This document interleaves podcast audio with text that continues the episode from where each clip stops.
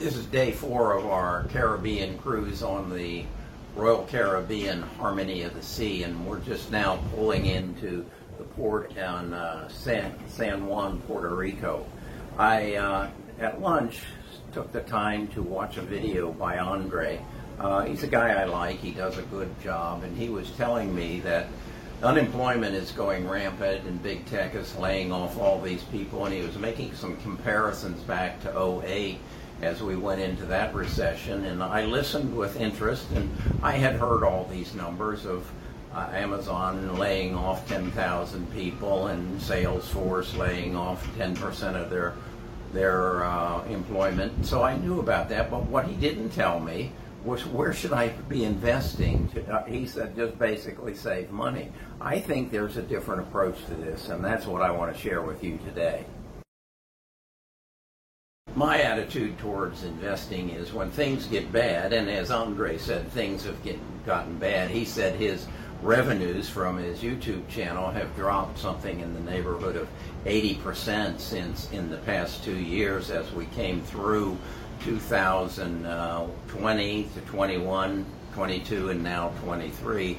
And it's getting worse, he was saying. And I can contest to that. That's it's uh, the the revenues from being a YouTube uh, channel are not what they used to be. But again, the, my question is I understand things are bad, and it's not hard to find news of that.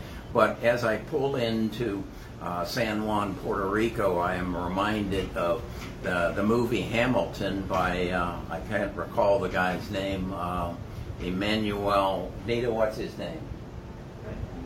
Emmanuel, that's all I. Anyway, um, he did Hamilton, and he, the, one of the songs that really struck me in Hamilton was uh, I Want to Be in the Room. And that's exactly what, what he was saying is I want to be in the room where the decisions are going to be made as to what's going to happen to this new country called the United States. And I think that's a good lesson for anybody who's investing.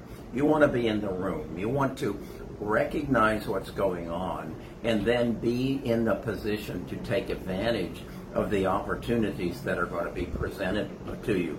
Don't sit on the sidelines and, and basically say the world is coming to an end because it's not.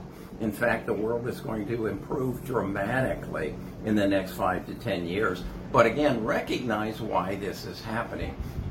We had the pandemic. The pandemic pumped in just in the United States, $9 trillion into the economy. What would that do? That might cause inflation. What would that do? That may cause the Fed to raise interest rates.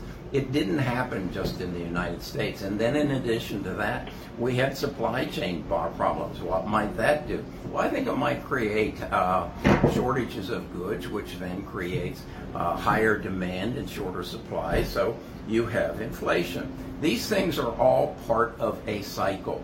The problem is don't get caught up in where you are today.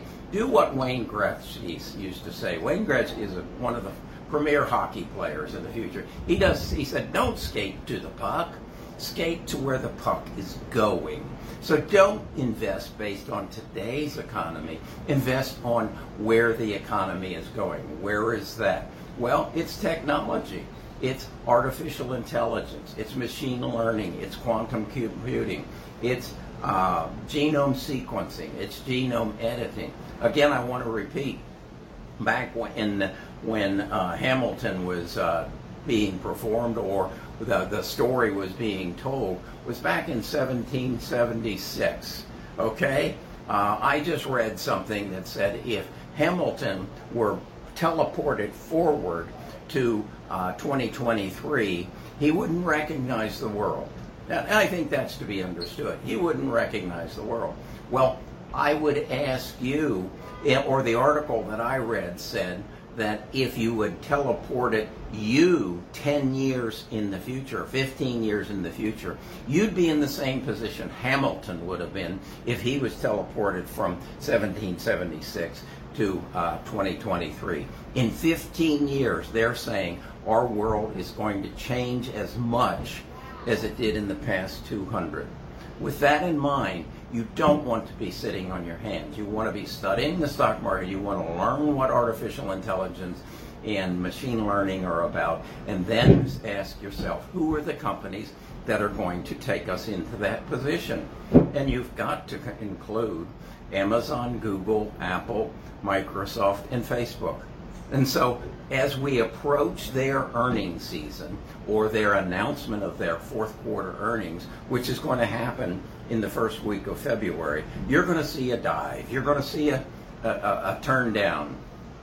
That's where I'm buying in because that's who's going to take me into the future. And I want to be in the room. I want to be in the room when the decisions are made about what our future is about. And I want to be in the board of directors seats of Amazon, Google, Apple, Microsoft, and Facebook. It's not possible, but I can be a shareholder. And that's what I would advise you to do. Don't worry about what Jay Powell's going to do. He's, he's today.